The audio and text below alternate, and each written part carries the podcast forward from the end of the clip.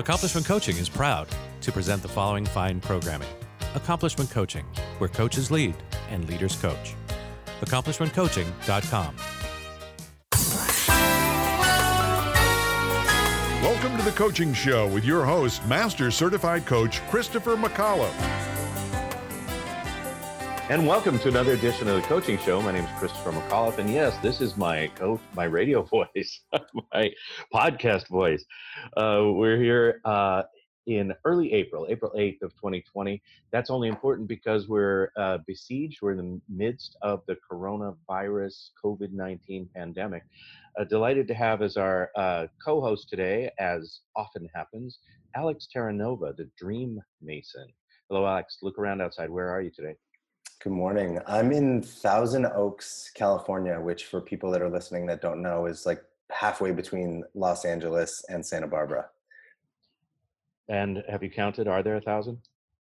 You know, um, I started counting and then they told me to go back inside that, uh, that you could, you might be able to catch the, the Rona from trees now. So um, you don't, you don't know where you can get it. Every day there's a new development. Coronavirus so. Jokes. I like it. It's a little too soon. Feels too soon, but okay. I you know, I you know when when Marianne Williamson started putting up the coronavirus memes, mm-hmm. I think that gave the the opportunity for the, us to have jokes because you know she reminded us that no matter what's going on, we got to bring humor to life. All right. So well, as we often do, let's talk about co- the conference scene. So my um my big uh, debut in Europe this year, the European Mentors and Coaches Conference that that was scheduled or is scheduled, I guess, in early June in Paris, France, and I was looking forward to getting on that plane, wasn't I? Uh, is going to happen, I think, virtually officially now. The Conversation Among Masters, Conversation Singular, Among Masters, plural, conference is uh, going to happen virtually. ACTOS, the Association of Coach Training Organizations Conference, is going to happen virtually. C A M is in May and uh, ACTO is in June. Uh, do you know any other things? Are you giving any talks? Are you going to any conferences virtually or in person? Uh, I mean, I have some like local small things that are private, but no, I don't have, I don't have the, any of those big uh, those, things. Those that, are called dates. Those, those, those are called dates. Uh, yeah. No, I mean, I'm going to, I'm, I'm glad that you shared that C A M is virtual because I was going to go and now I know that I get to do it from home. Yeah, they were, they were, they're, they're confusing in there. I guess they're trying to get out of their um, uh, contract. And so they're not announcing the cancellation, but some, somebody whispered in my ear that it was going to be virtual this year. You um, shouldn't let people that close to you right now. You know that, right? That's true. We had, uh, we had uh, a relative come to visit the house the other day who has been quarantined and, uh, and, people, I was on Zoom with some people and they went nuts because what are you doing with a person in your house? And, um, you know, I think that I appreciate the camaraderie of that, but I also think that there's a, it's funny to have that kind of an invasion of privacy. Anything that you've, you've, you actually moved out of your house and what, you, Thousand Oaks is your parents' home? Where are you? Yeah. So I live in, I live in San Diego, not far from you. And my parents, since this has gone on, have just been like a lot of, a lot of nerves, a lot of anxiety as, as I'm, you know, lots of people do. And my parents are mm-hmm. older and my dad isn't in the best of health and it puts a lot of pressure on my mom. And they had been asking me to come up and just to be with them and support them and help them out. And I kind of kept coming from like, what if I'm asymptomatic and I show up there and, you know, dad's not a healthy guy. You're, you know, you're in, you guys are in your seventies and eighties. What if, what if I were to kill you? And uh, after about two weeks of the discussion, they made the choice, which I thought was a really interesting way that my mom made the choice. She said, you know, I can't control if I'm going to die or not. She goes, but I can make the choice of whether I get to see you. And I think it's more important that I get to see you and spend time with you. Um, Then worry about like if I possibly could get this and it could possibly kill me. And that was their decision. And I had been quarantined in San Diego for basically a month. Um, but the thing that I think we're all that I think everybody's unaware of is like you on your drive up, you stop at the gas station, you know, you could, it could happen then. Like you never, you never know. So we took a chance and I've been up here for about a week and so far so good, but it's been good. I went to the grocery store for them. I can do those like little things that it's actually better that they don't do. And since I've been up here, the things they were using, like the home delivery services, are like all out. So they would have had to leave the house um, if I wasn't here. So I think it's it was actually a good decision. Okay, I get it. We get it. You're a good son. No, I'm kidding. Uh, I, that was such a beautiful, heartwarming story that could have ended right at that right at that part where she said, "I'd rather, I can't control when I'm going to die, but I can control when I, or I would love like to see you." That was a heartwarming point right mm. there. That was beautiful. Um, uh, I feel like if if we haven't lost all of our listeners now to our sort of downtime, that we it's time to go to our uh, guest. Is there anything that you want to share before we do that? Anything that you're struggling with? Are you struggling with like money? Are your clients all freaking out? What's happening? Are you you're you're getting along with your parents? Everything okay? Any drama you want to talk about? I think I would just say, instead of going into like this, anything specific, I would say the thing I noticed is this is just put a magnifying glass on wherever your, wherever your um, drama is. So if you're a person that has drama with money, you probably got extra drama with money. If you got a person that does drama in relationships, and that's what I've noticed with my clients and with myself. Uh, so for me, it's usually relationships. That's where the drama shows up. For a lot of my clients, it's, you know, their kids and their wives. So. And how are things going with your new love? Anything you want to share that's interesting? No, let's let's just say that uh, the pandemic has has created lots of has created lots of drama and lots of new things. Um, I don't want I don't want I don't want to bring somberness into this uh, any further. Yeah. Any any further? I got a puppy, so you know that's an upside. People love puppies. They do. We do. Yeah. All right. Well, I'm. Wait, Glad. That's not step over you. What about you? Wait, what about you? You're stuck in the house with your wife and your kids. And yeah, I'm not. Here's here's the only thing that's interesting about me is I finally broke. Like I finally had a total meltdown, and I didn't think I was going to. So it surprised me, and it surprised my family.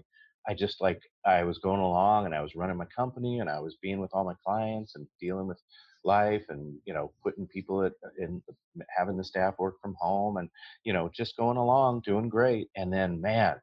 Saturday, I had this massive meltdown. I was a complete jackass to my family. Like they shouldn't even still be talking to me, but God bless them. They're a forgiving bunch.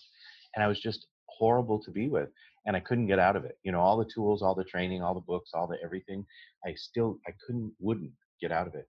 And then I, um, I like put myself in a timeout. You know, I'm like, Daddy's going to be in here. Nobody come in. And uh, my wife would check on me every once in a while. You know, honey, how you doing? Get out.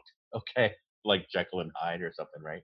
And um, and so I did some uh, therapy and uh, coaching work on it on Monday, right? About like, what is my deal? And it turns out there are these things called feelings. And apparently if you don't tend to them, they just come out and grab you. So uh, that's what it was. So now I've got a daily meditative practice and some other stuff to get in touch with those pesky critters. And, um, but I, I'll tell you this, it opened me up in a, in a much softer way to my clients, as well as my family and loved ones, right? Like, oh, I got room. Everybody's going to have some, if I'm going to have a meltdown, everybody's going to have a meltdown, right? And um, there is something that I wanted to share. It it feels like we're on the wrong tone right now, so I want to get the energy moving with our guest and move in. But maybe at the end, I'll put in something about uh, perspective about coaching, or maybe we'll do it separately, okay? Sure. Sounds good. Thanks, man. Uh, I want to, I'm very excited to get to our uh, first guest, our only guest this hour, is uh, a financial genius. He's a, a financial wizard. He's host of Financial Underdogs. He's author of Unicornomics. He's creator of Black Belt Wealth. He's a best-selling author of more than eleven books in personal finance and money thinking. Uh, the uh, Financial Underdogs podcast, uh, as I said, and he's the owner of more than fifty companies, as well as founder of his own martial art. These are all things we have not done. Uh, please welcome to our microphone and to our Zoom line uh, for the first time, Damion Lupo. Hello, sir. Hello, guys. Good to be here. Thanks for having me. Thanks for being had, as we like to say. Where do you join us from? What's when you look outside? What are you looking at? It's an undisclosed location in the middle of the mountains uh, here. No, it's uh, it's in Phoenix. Uh, so everything is beautiful. It's I mean, it's kind of weird. Uh, we were talking about this before uh, before the show, and and it's blue skies for the first time in a long time, because nobody's out polluting anything. So it's actually relatively beautiful, and the temperature's beautiful. So the moments of being outside are, are wonderful. Uh, the rest of the time I'm, I'm inside like I normally am, working and doing my thing, keeping busy so that I don't lose my mind thinking about things in my mind. Right. Thanks for sharing that. And do you have a, do you live with people? Do you have kids? What do you got over there? Yeah, yeah. Have um have my my girlfriend here, and and so it's just the two of us. Fortunately, otherwise you just end up talking to yourself, walking in circles. So it is nice to have somebody. Or, or in my case, I do it with an audience. So the um, uh, let's talk about money. Uh, first of all, everybody's freaking out. What's the what's the number one advice to everybody, no matter whether you got a lot of money or no money, or whether your job has just gone away, or whether your job is exploding? What's the number one piece of advice you're giving people these days financially? The, the the money situation is not going to eat you. I, when I lost twenty million dollars in two thousand eight, oof. I thought my life was over. I thought I was going to be eaten alive. It was literally a primal instinct because money is survival, and it, it equates to shelter and food. And so I thought, I'm going to die. Like some a- animal or monster or dinosaur is going to come out of the brush and eat me. And I mean, that could happen as a kid in Alaska. You could have something come out of the woods and eat you. That's possible. But in for most of us, It's a it's an irrational fear, and and so just understanding that nothing is going to eat you, and that uh, you're going to get through this. We're all going to get through this together. I think that that's a big thing that people are not sitting with for a minute because it is true. Great. So fear is the number one thing that, that we're dealing with. Alex, what about you? Is this consistent with what you're experiencing uh, with your clients? Are they freaking out about money? Are they just scared about the unknown future? What? I, you know, honestly, I've been really lucky. I have, my clients uh, have either seen this as like opportunity. They're like, how do I, how do I get some, how do I take something from this? How do I grow from this? Where's the gold in this? They've been very glass half, half full. Um, and the ones that have had brought up money things were bringing up money things before this happened. So it's just shined a brighter light on it. So I, but what I do know, so I can't speak to it from my client's perspective. I know for me, it's in the back of my head. Like what Damion was just saying, there's fears in the back of my head that every day I wake up and I go, that voice says, all your clients are going to quit. You're going to have nothing. And you're going to have to, you know, start over and figure it all out. And I have to work that out almost every day in some way, shape or form. It's a, it's a real, uh, it's a real thing. I've got one client who runs a couple of different businesses in several different countries. And uh, of all the clients that I've that I've got uh, work with, uh, he's the one who's uh, wants to quit immediately.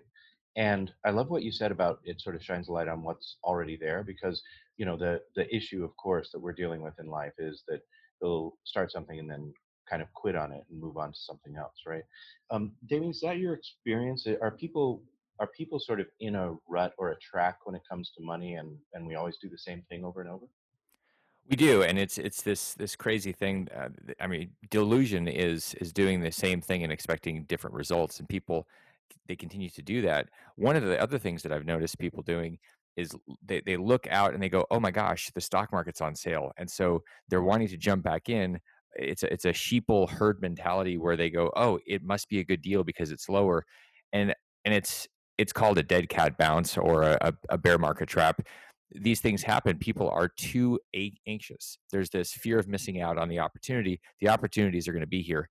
When we talk about the fear, there's also the greed of the opportunity, but people aren't willing to be patient. And patience is where you can make a ton of money and create wealth if you're smart about it. But there's this anxiety that, you know, we, we think about the the depression of the past or the anxiety of the future, and people are anxious to get back in, and they're going to, unfortunately, in my opinion, they're going to get slaughtered because they're too anxious. And so I think people need to be rational and sit still and understand when you have a cycle like this where things are changing and a fire is basically lit up, it's burning things out, and you have to let it burn things out. And then there's opportunity, but doing it too yeah. soon, you're still in the middle of a fire and you're going to get burned. That's, that's like a really beautiful um, way to put it, right? Like if we look at like nature, the, there are natural fires, even if there weren't humans. It's a way that the soil gets like re I don't know, uh, redeveloped. When we're in it as humans though, what's, how do we, how do you give advice or support those people that are saying, but I have kids and I need to buy food and I got to pay rent and the, fi- and, and it's burning down and I, you know, I'm freaking out. I don't have any savings or I have debt. Like when they're bringing that. Well, I think one of the things we need to do is is sit still for a minute and ask what is true. It's it's the central premise question for the book I wrote in two thousand twelve called Reinvented Life, where I was thinking about my experience losing all this money, losing my health, losing everything pretty much. And I asked, started asking what is true. We're not being honest about what's true right now. We're we're saying I don't have any money and I have these expenses. And the reality is we have a lot more expenses than we need. We're, we think we need a lot more food than we do. I mean, we're basically fat, dumb, and happy and overly stimulated. And we feel like we need that. We don't need that. We want that. And if we are, if we're rational, if, if we tell the truth, then we can find that there's a lot less that's needed. And so survival becomes not so much of a stretch, but more of a, okay, here are the three things I need to do. A big part of that is having somebody else reflect back and ask better questions, which with coaching and mentoring is a beautiful part of the experience, where somebody that's not in the emotion and the drama can sit still with you and and actually ask a question. So you can sit, you can go, oh, okay, that's that's right. I am not going to die today. Like, I can actually figure out how to get some rice and beans or whatever it is. I'm not going to get evicted if I have a conversation with my landlord or my bank. Like, it just asking better questions and then engaging people at a human level really changes our level of emotion and drama. I want to I want to go back to the to the sort of macro before we get to the micro, but I definitely want to get to what we should be doing, what are the actions we should be taking. But when we when we look at this, I've heard you say we're not in a storm, and I I you know, it feels like it. Well, the, so the, the I, I call this not a storm. I call this a season. I call this winter, and and I think a lot of people think it's a storm, um, but it's I would I would say that that's a very temporary thing. Like, I was at Costco a few weeks ago, and I saw this guy who clearly was chattering and thought there was a problem, but his solution was a rack of ribs and some beer, like it was a, a football weekend. And I was looking at him, and I'm thinking, this is not a weekend event, buddy. This is a, this is a shift. There's a major event going on. And so I think we, we need to have the framework and be rational about what this is. This is a major reset. It's not going to be something that's, that's done in a couple of weeks. And and for most people, it's hard for them to imagine different because we have a cognitive bias towards the past. It's called the normalcy bias. And we think the future is going to be the past. And if it's not, it makes us very nervous. So we I think we just have to understand that we're in this together and and really start connecting. And I see that. It's really kind of cool. I see a lot more people connecting with all the different Zoom. It's why Zoom is breaking right now, basically. Everybody's connecting on it. And it big picture, I think there's a lot of healthy, powerful good that's coming out of this with connection, because as much as we've got connection, theoretical or fake connection with social media, that's not connection. That was just, you know, being amongst people. And here I'm noticing people tend to be more connected. So big picture, this this season is like we're hunkering down in the winter. It's cold, but we're connecting, and I I'm actually very grateful for that piece of it. Alex, what about you? What are you doing with your money? Are you spending what you usually spend? Have you stopped? Have you are you hunkering down? So the the fir- when this started, the first thing, I don't like to um, quickly cut things off, because I feel like then it, I'm implying that things are scarce. Um, And I don't I don't like to go with that attitude, but I also wanted to be realistic and look at what's so. So the first thing I did, I think at the beginning of March, was I actually just made a list of all the expenses that go on my credit card automatically every month. And I looked at which ones, like, do I actually need? Like, I use Zoom for business. I, I maybe I can go to Google Hangouts, but that costs money too. So I did a quick evaluation of what the truth was. And there's clearly some things that I need that are that I think I need that are wants. Um, that I decided at that time it was okay to keep. And then I decided that there were other things that weren't. But I know, you know, I spend a lot of money on restaurants and in restaurants, on drinks, going out, and I'm not spending any of that money. I'm cooking every meal at home. I'm, you know, not going out and entertaining myself or doing any activities. I'm reading a lot more. So I think there's a default in, there's a spending of less money as a, as a natural way that I've changed my lifestyle. Where I'm been looking is, how do I increase what I'm bringing in? How do I use this as a time to pivot and maybe see outside of the box in a way that I haven't seen before? You know, along those lines, uh, w- one of the, the great strategies for g- acknowledging what we're spending, and so talking about money, is to literally call your credit card and have them give you a new credit card and shut it off with the potential fraud exposure. What that does is it stops everything, so that you have to get very present and clear about what you're doing, because every time somebody tries to charge that card going forward, you're going to get an email saying, oh my gosh, your card has failed. It's the end of the world for them. And and you're going to have to decide. So what it does, instead of being on default for spending all this money, we actually have to start making decisions again. And it forces us to ask the question on every charge, is this important? So it's a really good way to put yourself in front of this stuff versus chasing it and going, oh, that card, that charge just happened. and maybe I'll do something next month. You actually have to do something for everything over the next thirty days. So it's a great way to refresh and reprocess all your choices. That's brilliant. That sounds like a brilliant idea. Yeah. Um, what, Damion, I know a lot of people, including myself, I stayed up uh, late last night trying to get on my bank's website so that I could file for some of these uh, programs, the, the government programs that are available now.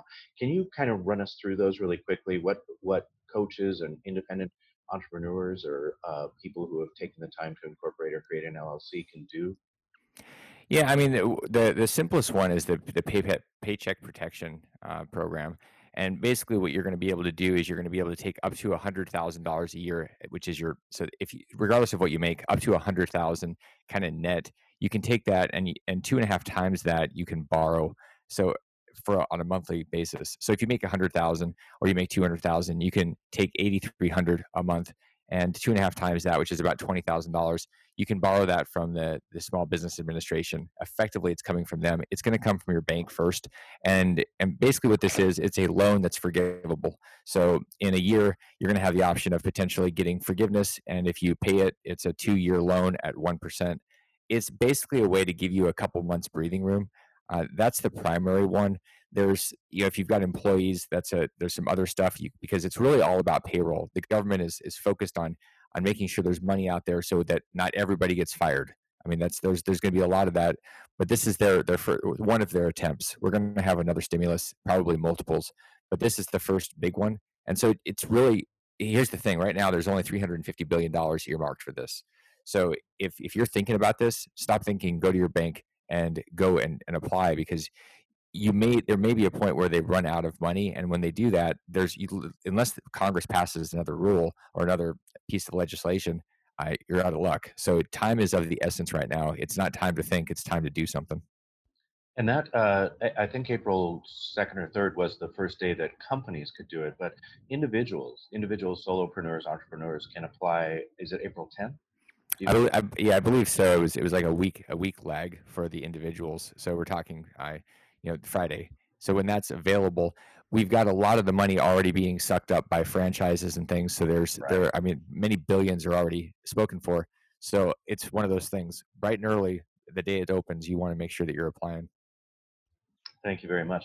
And uh, the other things for employers, uh, so not so much uh, for most coaches, but if we are employing people, is there something else that you're recommending or pointing people to these days? Yeah, if, if you've got employees or you've got people that you're paying commissions to, right now you can apply. It's that it is open for for doing that, uh, and it it basically allows you to take your entire payroll and your monthly payroll, multiply it by two and a half times, and borrow that amount of money, and then use it for your business expenses. And and the rule is, if you've been impacted by the this virus, this this epic uh, economic shifting, it'd be hard to say that we have not been impacted. I mean, I, you know, I was thinking about your story about going to Europe, and I've got, normally in a year, I have between twenty and thirty trips and events and sponsorings, and we have zero. And so I'm, it's kind of weird. I'm in the same bed every night for weeks consistently. Right. I've had, hadn't had that experience since I was in high school. You're like, honey, I mean, I like being with you, right? But I'm used to having a little time in a hotel room where I can get complete control of the remote. Yeah, uh, I feel that. And um, are you okay? I mean, you've got a lot going on, right? But uh, for example, uh, I don't think Alex or I has created our own martial art. But are you doing uh, fine? Are you weathering this winter okay? I don't know what you're what you're doing. I mean, you you got time. I don't know why you haven't started martial art. I mean, it seems like the right thing to do. I, I have actually. It's just not. There's no certification for it. It's just a thing that I do in front of. There's the a lot of sitting. Yeah. Yeah. See, see, Chris. I, Alex has done it. So I mean, I, you're just the, the odd man out here. Uh, the, the here's one of the keys I think for all of us. It's finding things that you care about deeply and engaging them deeply, because what I notice is a lot of people with too much time, and this happens a lot of times when people retire in general, they their mind just gets bored. And I mean, the average American male dies within three years of retirement, and it's a weird space. It's almost kind of like a mini retirement. We're just sitting at home, many, many of us. And so finding things that we care about, I, I I'm actually busier now than I was before this all happened. Like I wake up and I hit the ground running after a little meditation and a little lemon juice. And I, I'm like, wow, it's seven o'clock at night and I've just been going and and I, I'm still in my gym clothes because I had planned to start working out in the morning, and now it's seven o'clock and I'm like, okay, and I built a gym in my, my house now. So I get back into that. A lot of times I hear people that are a little, I think they're just, they're, they're looking for meaning. And, um, a, you know, great, a great book is A Man's Search for Meaning, to really dig into this whole thing, because we're searching for it right now. Keeping really busy with something is incredibly important, and something that matters, like the, your creative juices, whatever you like creating. If you like making face masks, go, go, go make them. Like whatever it is you like to do. And that's what's keeping me really engaged. And quite honestly, I'm going to wake up on the other side of this and go, wow, that was a blur, because I was so busy.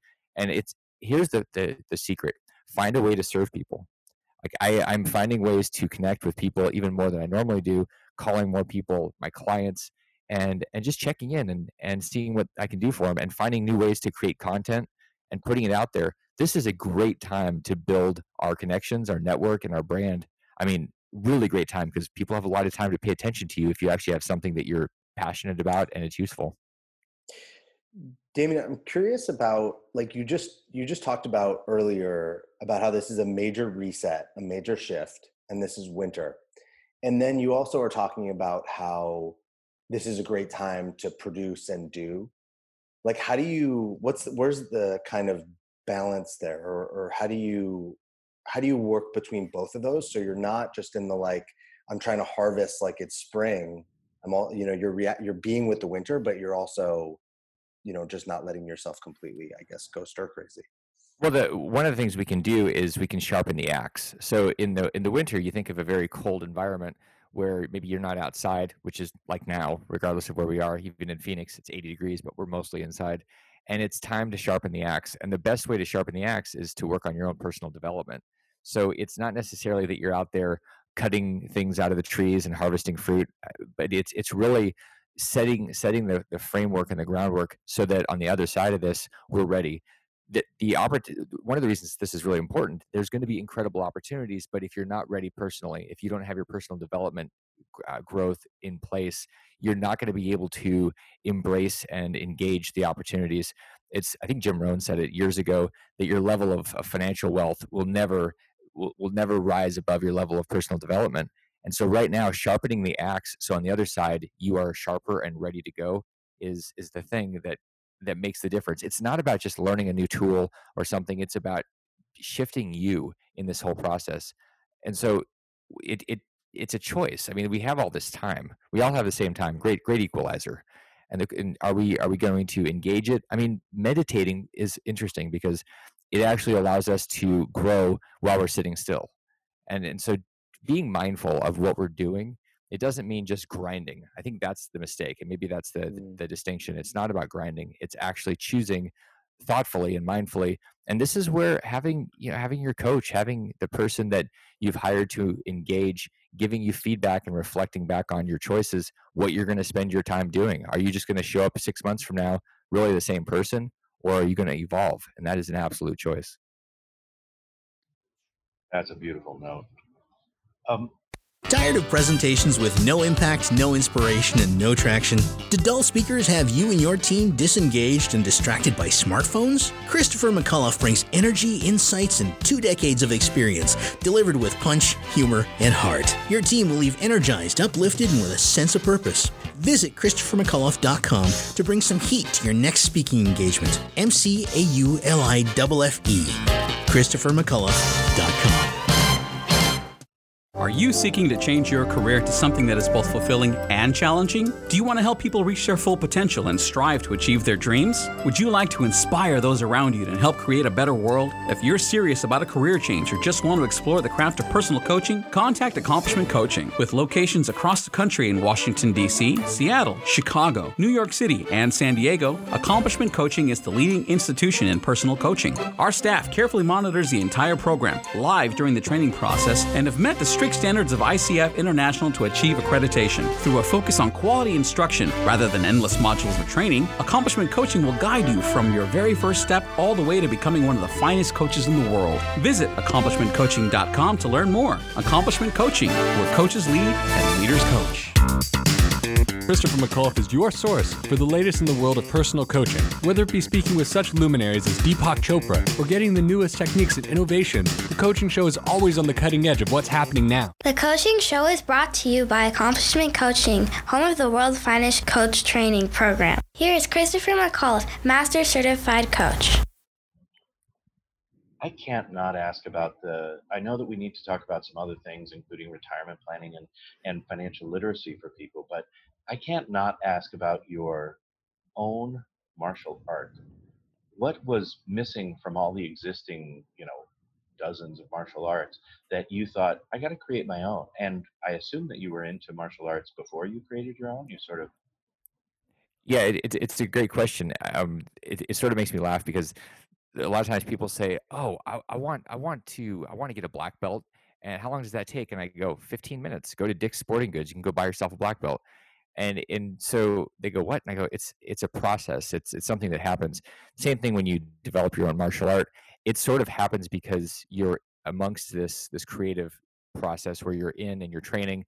And after years of training, things start coming together. Like you train in different, I, I trained in, in four or five different art styles.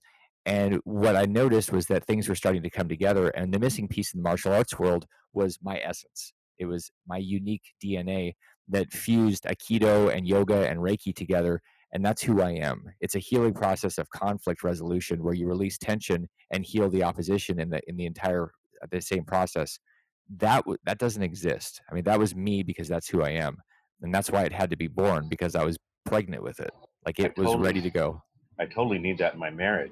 So how, when you create your own martial art, what do you, you get like a group of your guy friends or, or people together and, and practice and say, what about this? And we could add that in, or how did you create it? It, it's, so that's, that I've had, I have a, a sensei, a friend of mine that I've traveled to, to Tibet with, and he has created a couple of different martial arts. And so his process was more groupthink. It was more of a collaboration where people were working together. Mine was really in a way strange because it was just how I was teaching. And when I actually watched what I was teaching over a period of about two years, I realized there was something that was different. And it was people were learning Yokido before they realized what Yokido was, maybe before it had a name. And then I said, ah, this is the name. This is what we're doing, because it was different.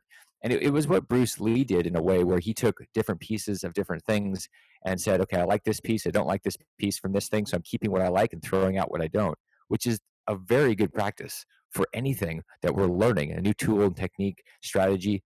Take the best and what you love and just discard the rest. It's not for you. And that's what I did with the with the martial arts. So following in, in a master's footsteps in that respect has been a good model. It's it's funny to to listen to you, Christopher, ask about this, and Damion, for you explain it, because as somebody who went through Accomplishment Coaching, Christopher's program that he created, I'm like, this sounds like what Christopher did for personal development and developing leadership and coaches.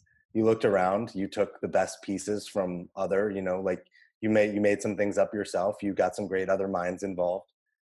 And so it's it's interesting to hear you wrap around, how did he do this? When I have it that you did the exact same thing, just it wasn't a, a physical practice. Nice, thanks for putting that together for me. Yeah, and to be clear, all the best parts of our program are from other people, yeah. So um, it's just astounding to me. And how long has your practice been, uh, Damion, how long have you been doing martial arts practice? So this is the twentieth year, which is a very, it's it's kind of an interesting thing just to be talking about things. I, I remember years ago saying, looking at my, my dad made a comment before he passed away. He said, wow, I've been friends with that guy for fifty years. And I'm th- thinking fifty years. And so to say twenty years, or to start defining things in decades and, and going, wow, like the, the teens in, in most of the, the world was a, a bull market. Quite frankly, if you weren't getting wealthier, something was wrong, because everything seemed to be growing and booming. And, and, and so we, it's, it's kind of a fascinating thing to start looking at that. It's also valuable. Like I always make the comment that if you, if you want to have perspective, make sure you have people that are grayer and balder than you in your, on your team that have been through stuff. And that's, I think that's one of the most valuable things we can do is, is have that perspective from people that have the experience, because that's where the wealth is. It's in the experience. It's not a million dollars or ten million dollars.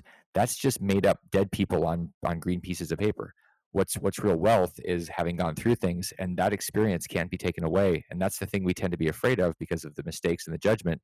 And yet that's where we actually get set free.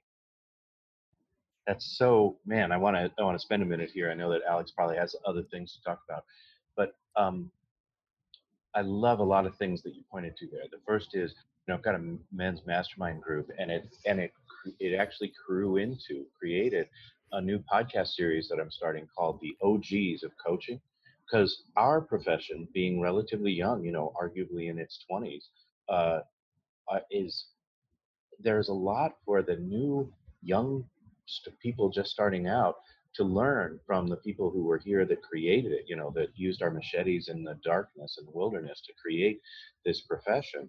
And a lot of us are, you know, passing away or retiring and that sort of thing. So I love what you're pointing to there about, you know, getting the wisdom of the elders in whatever profession you're into, but definitely in coaching. The other thing that I love is um, this notion of longevity. And I'll bet, you know, I, I, I laughed when you said that thing about being uh, like anybody who had, you know, because I put a couple of bucks in the stock market, and like everybody, I had uh, a good, you know, twenty or twenty-five years, right? So now to see the numbers go down is a little bit heartbreaking in terms of retirement and being a guy with some white hair. But the um, the opportunity is to recognize, hey, that was that was a pretty good run, twenty-five years. Um, I, I wonder if we could point to your experience of having, you alluded earlier to having had a lot of wealth and to having gone through the crisis of two thousand eight, right? The big crash, having gone through your own crash, it sounds like in two thousand twelve, and coming back, the, the resilience, the bounce back of that. What have you got for us about that? Well, one of the things that I've, I've had the fortunate and at the time unfortunate experience of was losing everything financially three different times. The biggest was in, in two thousand eight, which was a common experience for a lot of people. I thought if, because at that point, and I, this is a very, very common thing, so this is really important for everybody listening to think about, we tie our net worth and our self-worth together so badly that when the stock market goes up, we feel abundance. It's it's the the crowd effect where, oh, everything's going up, so I can take out more debt, I can buy a bigger house because my four oh one k is bigger. We tend to do these things. And And then the same thing happens when the markets go down. Oh my gosh, the world is ending, the markets are down. And so we get all tangled up in this in this stuff. And what I learned was when I sat still and I actually had therapy, uh, it was it was actually kind of a, it was a therapy coaching session. It was about the same session for almost two straight years. And there was one question, what what is true? And what I realized was that I was not a walking, talking balance sheet, that there was more to me. And the problem I had was that I, I didn't have a purpose or a mission. And this word is thrown out a lot, and yet it's not really embraced as much as it should be. And normally I don't say should, because I don't think we should be shooting on ourselves. In this case, it's it's a must. We must have a mission that is more, it's bigger than us. And I had my mission, which was called hedonism. I'm going to consume as much as I possibly can. So I was going out, I was having a good time, I was spending money, had Ferraris, like the whole nine. And it was fun, except it was it was satisfying a surface level. And we need more than success. Success is the surface level. We need fulfillment. And for me, realizing that fulfillment was going to be about other people, it was going to be about teaching, going going out there and giving the best that I had. We all have something to teach and share with people. And that was the shift. It was going away from just going out and getting money, riding the stock market, to finding a way to serve and letting the money be a side effect and not the focus. Nice. I want to, um, Christopher just brought it in, and I just want to touch on it really quick before we go in a different direction. Christopher brought up retirement, and there's two different conversations. One is, I, I think there's two different. One is for people that are older, that are seeing, you know, these losses or this winter hit them. And then let's say there's like another group of people that are in their twenties, let's say anyone from forty-five down, that have a, maybe a longer gap before they retire, depending on who they are and what their goals are. But how do you see, what's the mindset that you would give, or the mindset advice you would give to those two different groups? There, there's a friend of mine that I was talking with who used to work at C N N, and pretty high profile. And, and I said, so what is your deal, when we were first getting to know each other? And he said, well, I, I retired when I was thirty-five. It was, and my, it was advice that I got from grandfather, grandmother. The advice was retire as early as you can, so you can figure out your life, the rest of your life, figure out the meaning. And I, I thought, that's really good advice. And it's not that we're meant to stop working. A lot of people, in, when they think of retirement, I generally hate the word retirement because it means stopping engaging. And my opinion is if you stop engaging, the universe says you're taking up space, which is why most people die very quickly. So we need, we need something. We need some mission. What we don't need is a constant freak out lifestyle around money. And so what retirement means to me, it's taking money out of the equation. And that's, that's really a, the same conversation, whether you're thirty or sixty, it's not being scared and not being focused on money, but having money handled. And so this is, this is where the personal development comes into play. And, and so it doesn't matter what the age is. It's, it's you controlling money. It's you, uh, it's, it's all of us taking responsibility. The biggest problem with the stock market is we're abdicating responsibility. We're not even delegating. We're just going to blame somebody. We're going to be victims to it. We're going to say, oh, I, you know, it's up, it's down. You have nothing to do with it. You can't impact it. The other side of, of the choice is, hey, I'm going to do things that I can actually control and impact. And, and how do you do that? You figure out ways to serve more people. We all have that ability. So in terms of retirement, if you are serving more people, you're never going to worry about money if you're really being honest about your service. If you're trying to figure out how to get more money out of people's wallets, you sound like Grant Cardone. And I don't like it when I hear him talking about that, even though I like a lot of stuff he says. When he says, okay, who's got my money? I'm like, dude, that's taking, man. That is that is not contribution. That's that's consuming other people like you're a freaking velociraptor. So I'm not a big fan of going into relationships with that approach. I, I, I think that if, if we all go into relationships with the, the idea that we can serve and make people's lives better, we don't have to be concerned about retirement. Most people are afraid because they stopped contributing. And when you stop contributing, you're just consuming. And when you're just consuming, eventually, I think you're going to get pushed out of the, the ecosystem.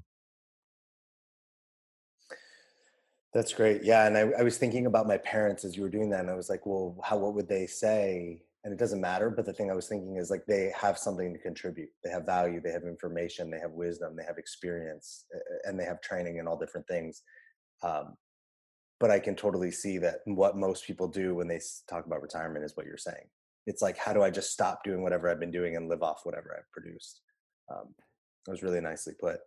I want to talk about like your your mission, your mission, where you're going, what the goals are.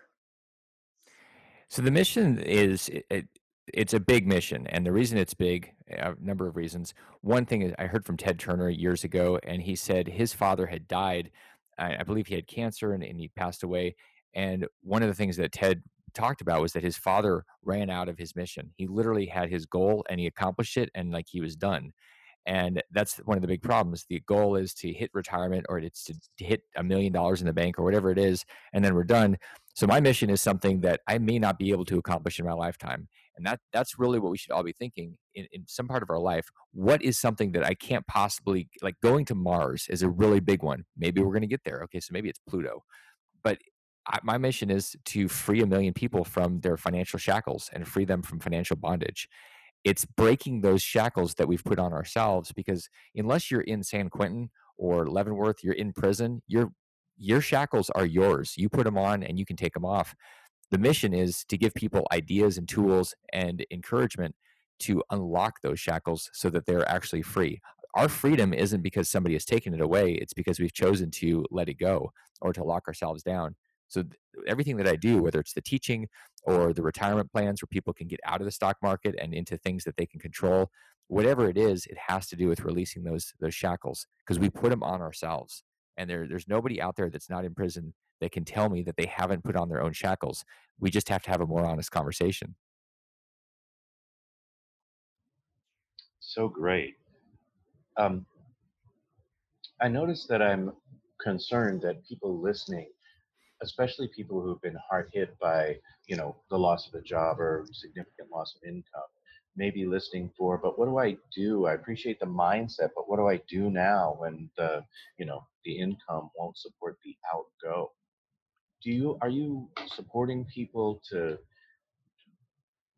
take unusual or new and creative steps towards getting their income? Is it time for people to do the thing they've always wanted to do? Or is it time for people to cut their rates in half to try and attract customers? How how are you supporting people to be both in the driver's seat and, you know, when they're feeling so fearful?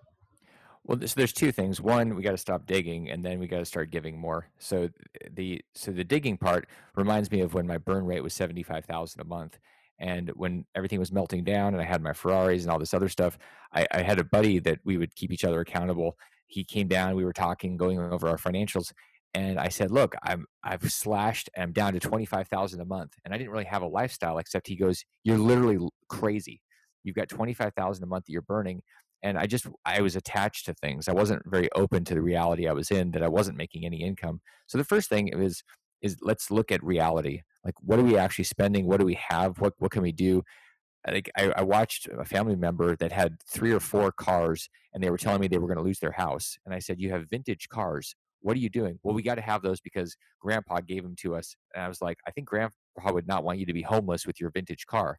So just being rational about that to start with, and then figuring out how to give more. So when we're talking about cutting rates or doing things, sometimes it's it's literally just getting the energy flowing in the right direction. So what can you do to serve other people?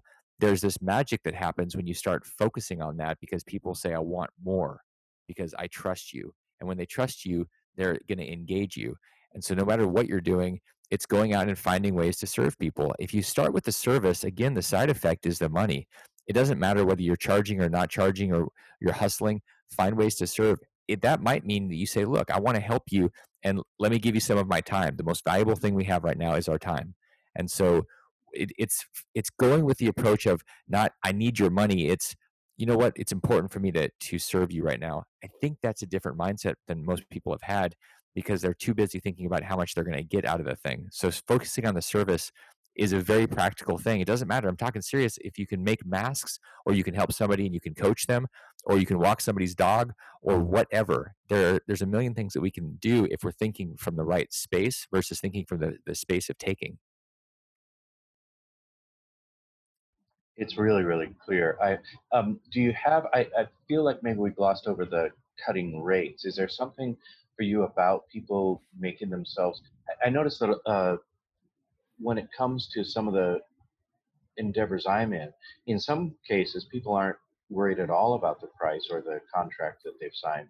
And in and many organizations, for example, have immediately cut all coaching services because in their view, as you point limited, as you point out, limited view, that that's a that's an expense we can stop right away. Um, Is it important for coaches to sort of stand for their pricing at this point, or is it important for us to recognize that people are scared and to get more flexible, or do you have a recommendation? I, I don't think cutting rates is the, is the right approach. I think finding ways to serve more and doing going above and beyond. So it's it's it's like most businesses say, oh, da- we're down, so we're going to slash our marketing. The dumbest possible thing you can do in business is slash right. your marketing. Yeah, and it's the same thing with a, a company that has coaching services. To in a time of, of chaos and drama, the last thing you should be doing, I tell people there's two people you should have whenever you start your business, your life. It's your coach and your bookkeeper. And make sure you have them all the time, because you're going to lose perspective without the coach, and you're going to lose clarity without the numbers. So we need to have both of these. Like, a company isn't going to cut their accounting department and just wing it. And that's what you're doing. You're winging it if you don't have your coach, if you don't have the, the, the that other thinking, because we are emotional. And so going in and saying, look, this is important. Here's how I'm going to help you navigate this thing.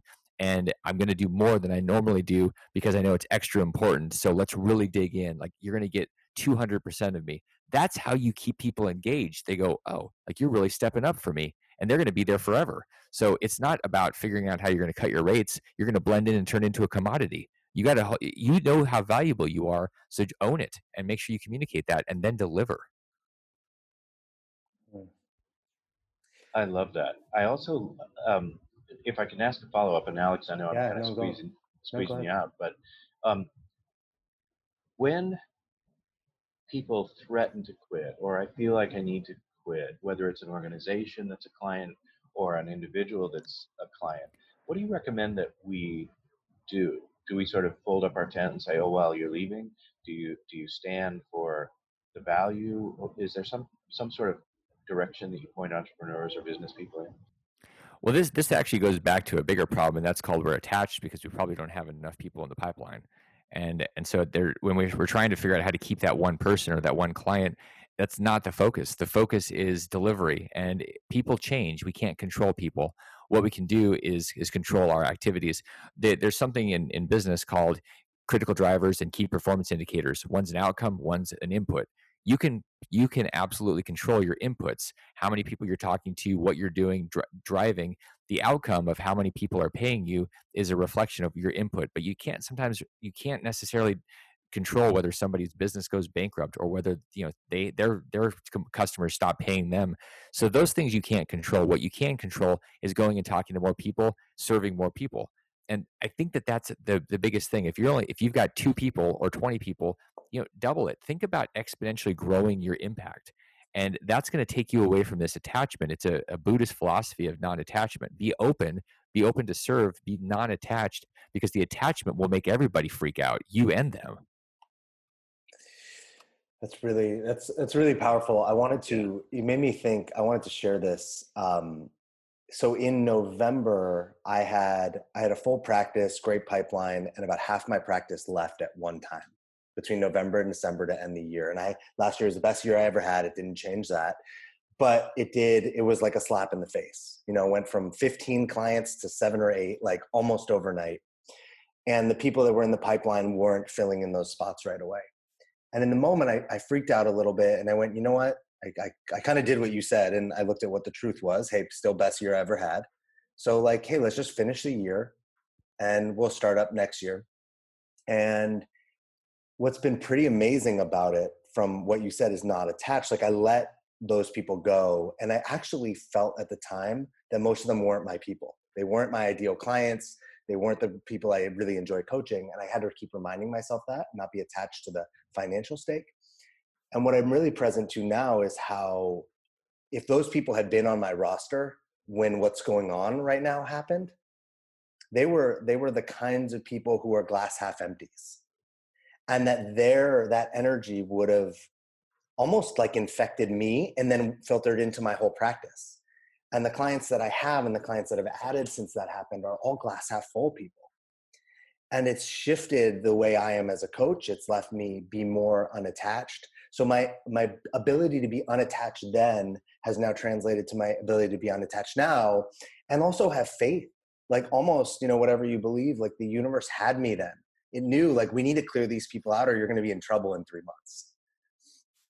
That's a, that's a that's a big a, a big distinction, and a great question. Another great question when things are happening in our world, because we can't control. We can control how we think about things, and we can control what we do.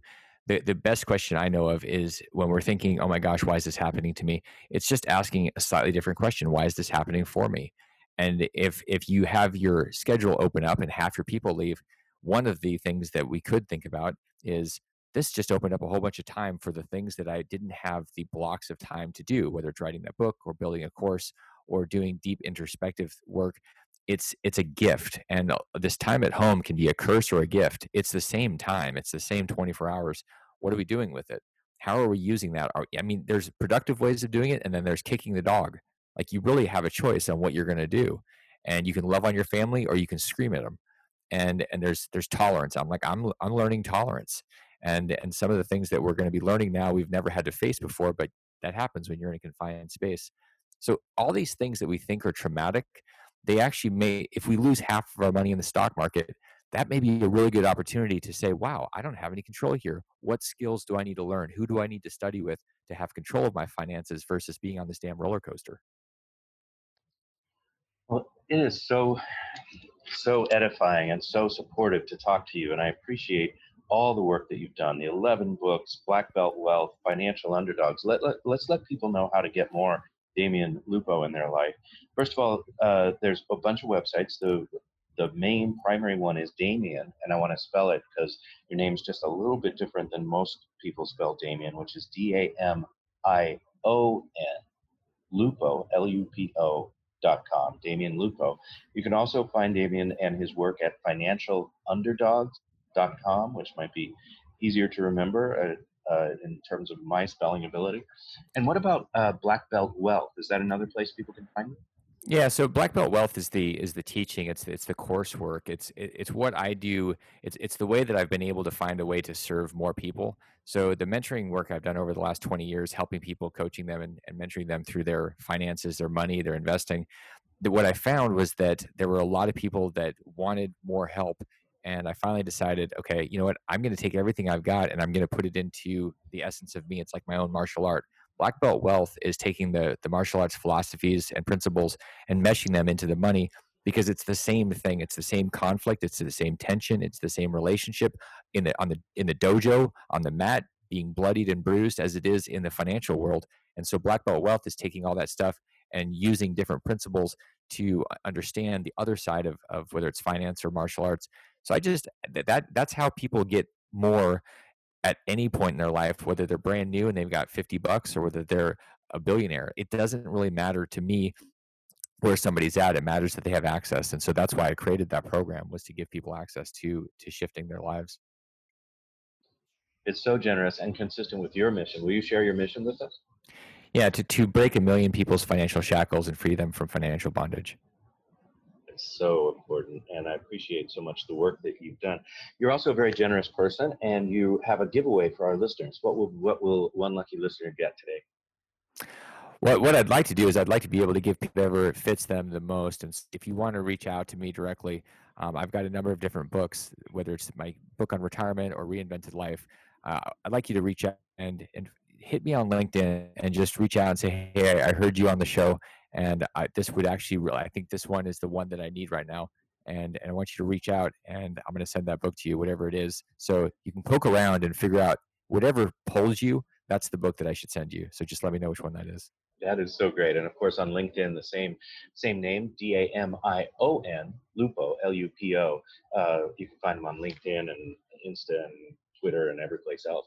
Um, Damion, our, our, we're coming to the end of our time together. Thank you for your generosity. Thank you for being with us today. Thanks for keeping a, a steady head in such a turbulent time. Is there, I'd like to give you the last uh, moments, the last of our moments together. Do you have a parting thought or a parting shot for our listeners? The, one of the greatest pieces of, of wisdom and advice that I've heard, and it's it's a collective wisdom that has come in uh, because, as you mentioned earlier, all the stuff that we create is generally an influence from other people. There's there's an idea that mistakes are bad. We're we're taught and trained that doing things that are wrong or that we we look stupid, that that's bad. If we get an F, we've made fifty percent wrong. In the reality, fifty percent wrong means fifty percent right, which means we're a billionaire. The point of that is that mistakes that we make are gifts from from the universe, from God, wrapped up in pain. They aren't something that we should avoid. That's how we grow. And so the more things you can make mistakes with, the more you're going to grow, the happier you're going to be, the better your life purpose is going to be. Find the mistakes, even when they're painful. Find them more, fail frequently, and you'll find your life opening up. Oh, what a great inspirational uh, reminder. Thank you very much, sir. That's Damion Lupo, D A M I O N L U P O dot com, and will be the gateway to everything. Or you can hit him up on LinkedIn and get yourself a book that fits you and your situation. Alex Terranova is the Dream Mason. You can find him on the dream mason dot com or on the Instagram, which I understand is very popular with the kids these days, at Inspirational Alex. Also, the Dream Mason podcast. Anything else you want to promote, Alex? Perhaps that book you wrote? Fictional Authenticity. You can pick it up on Amazon. It's a great time to read right now. Probably have some extra time.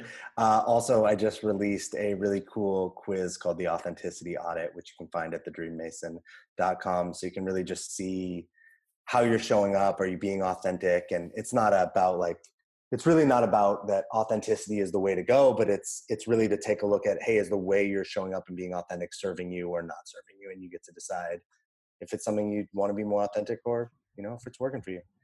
Thank you very much. And our uh, engineer is Adam Cott. Our producer is Clarice Connolly. And I am delighted to be uh, your host, Christopher McAuliffe, Master Certified Coach. You can find me at Accomplishment Coaching or christopher mcauliffe dot com. I thank our delightful guest today, as well as our co-host. And I thank you, our dear listener, for being with us this week, as every week, when we bring you people out on the cutting edge with information you need to know or just something dang interesting in the world of professional coaching. Thank you for listening, and we will talk to you next week. That's it for today's episode. Thanks for listening to The Coaching Show. We will talk to you next week.